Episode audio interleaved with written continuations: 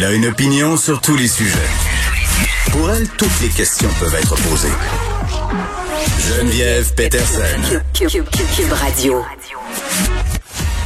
Salut tout le monde, bienvenue à l'émission. Journée attendue parce qu'on fait des annonces en ce moment en point de presse. Isabelle Charret, qui est la ministre déléguée de l'Éducation, des Sports et de la Condition féminine, fait ses annonces sur sa, les reprises, euh, la reprise du sport, la reprise du sport d'équipe. Sans plus tarder, on va aller l'écouter élaborer des plans sanitaires.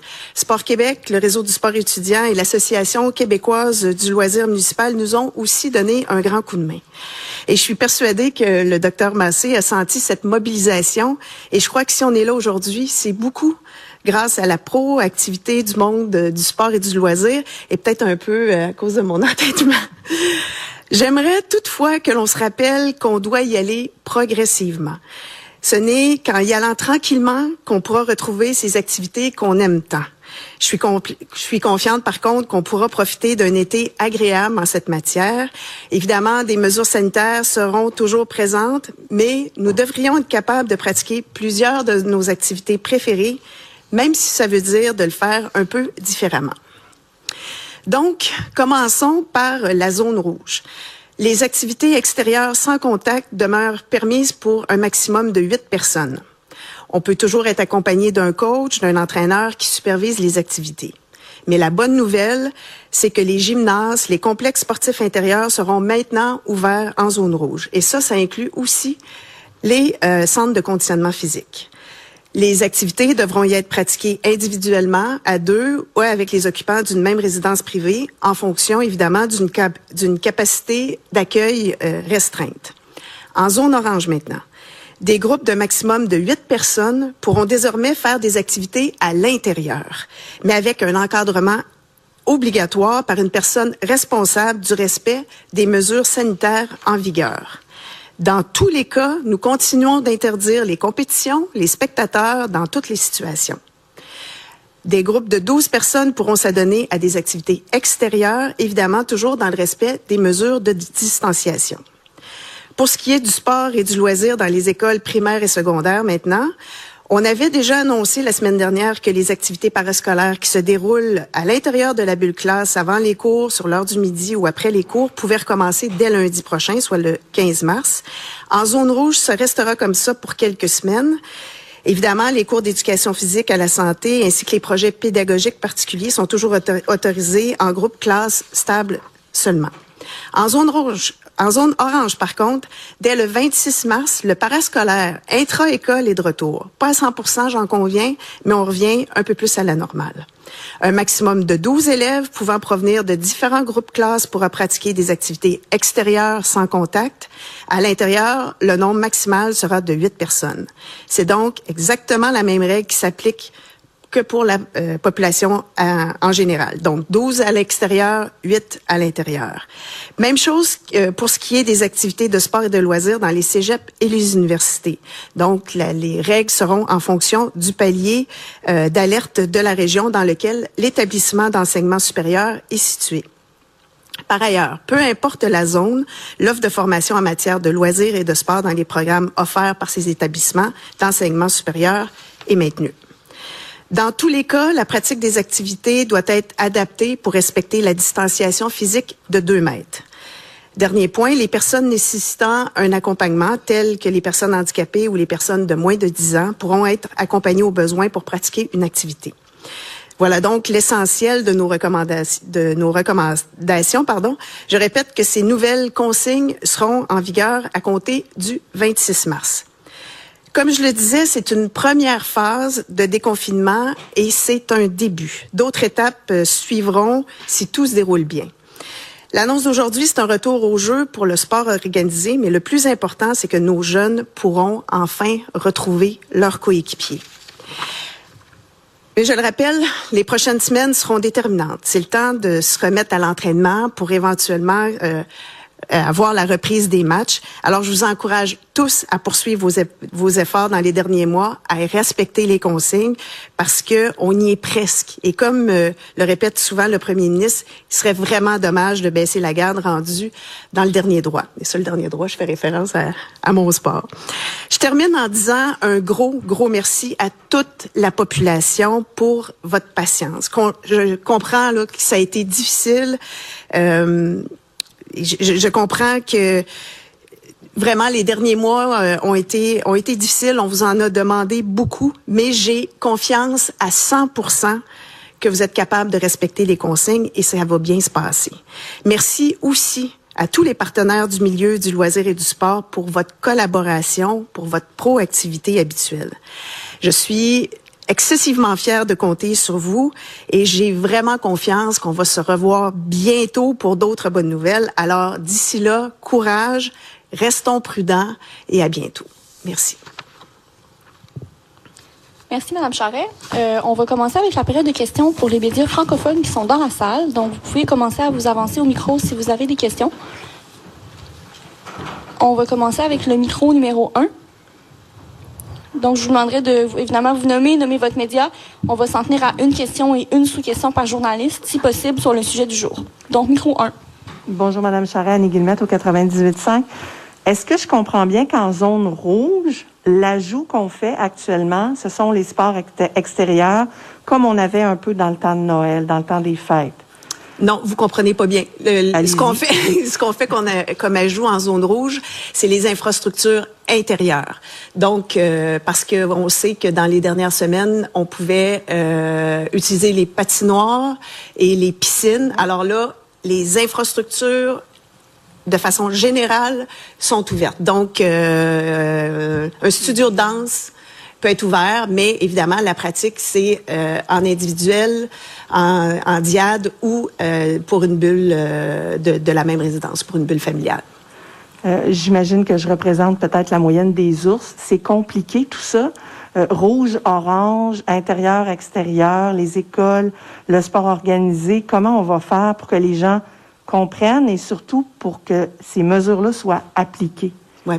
Mais en fait, il n'y a aucune distinction entre le sport euh, scolaire, le sport civil, euh, les loisirs scolaires, les loisirs civils. Ce sont les mêmes règles pour tout le monde. Alors, je pense que déjà là, on, vient euh, améliorer la compréhension. Il y a une distinction entre le rouge et l'orange, comme à peu près toutes les mesures. Donc, c'est relativement simple. Hein? En zone rouge, les, les euh, infrastructures extérieures, on a le droit à huit personnes, plus quelqu'un qui fait l'encadrement, un coach ou la, personne responsable. À l'intérieur, c'est individuellement, en diade ou en bulle familiale.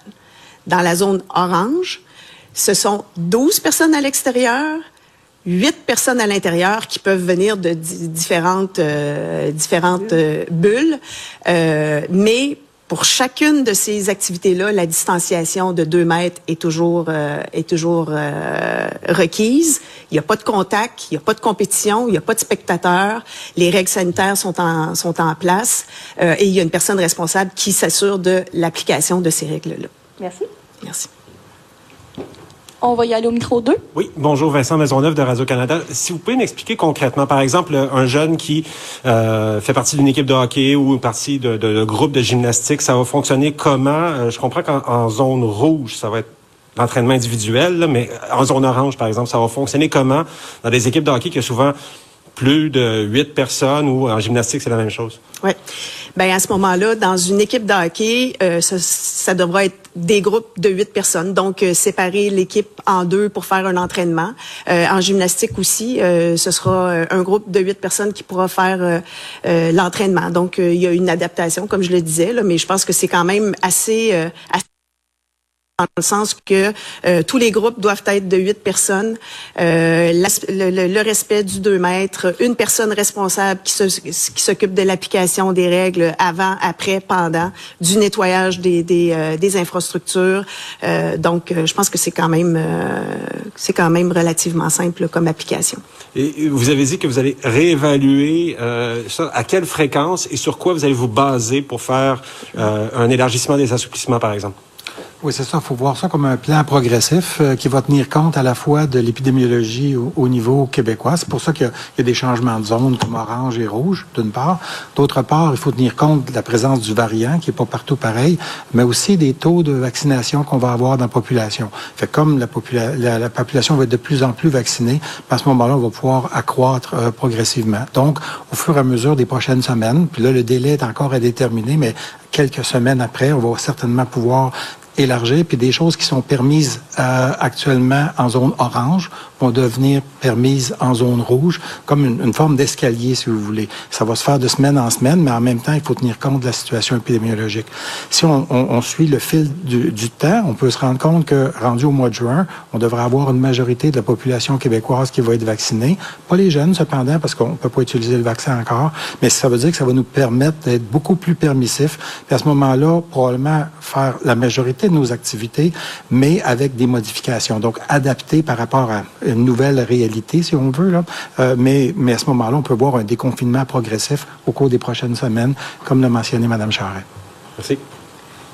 Je ne vois pas de questions euh, dans la salle pour les journalistes qui sont présents physiquement, donc on va passer aux questions via la plateforme Zoom. Euh, je demanderai aux journalistes qui prennent pas la parole de fermer leur micro. On fait un retour euh, sur ce point de presse qui continue de se dérouler. Isabelle Charret et euh, Dr Richard Massé, qui est conseiller médical stratégique à la Direction générale de la santé publique, répondent aux questions des journalistes. Bon, c'est beaucoup d'informations, là. Madame Charret semblait aussi très, très nerveuse, puis on peut la comprendre. C'était une annonce qui était très attendue par les fédérations sportives. On se rappelle qu'il y a eu une manifestation importante en fin de semaine à Québec où ce serait rendu environ 20 000 personnes. Euh, elle a commencé quand même en disant que c'était important pour elle aujourd'hui, cette annonce. Elle a souligné aussi son entêtement on comprend qu'elle voulait que ce soit le retour euh, du sport, mais vraiment, elle insiste pour dire que ça va être important d'y aller progressivement.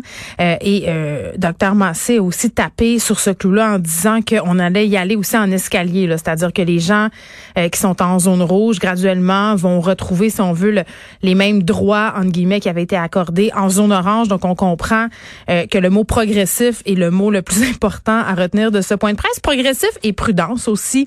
Euh, c'est ce que je dirais.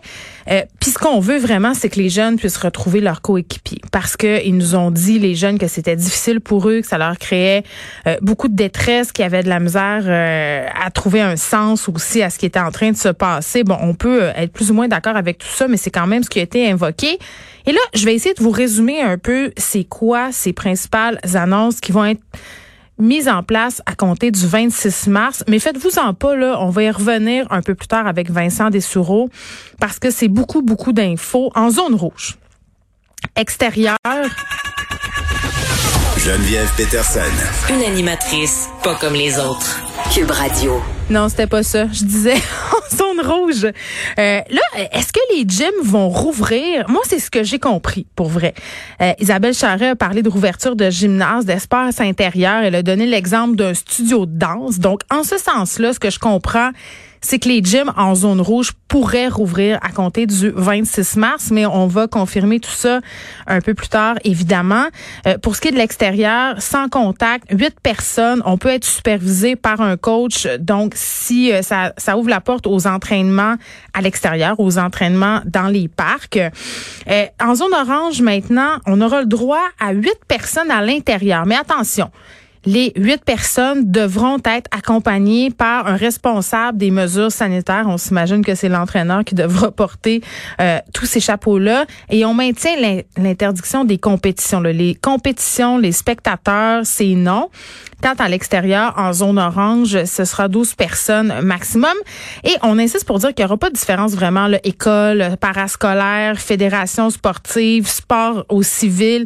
Ce seront les mêmes règles qui vont s'appliquer pour tout le monde. Dans les écoles maintenant, en zone rouge, ça reste euh, comme ce qui a été annoncé pour le parascolaire. Donc, on commence les pratiques, si on veut, à compter du 15 mars. Il n'y aura pas de retour à la compétition pour l'instant, pas de retour euh, à des compétitions avec spectateurs, bien évidemment. En zone orange, dès le 26 mars, on revient au parascolaire à l'intérieur des écoles.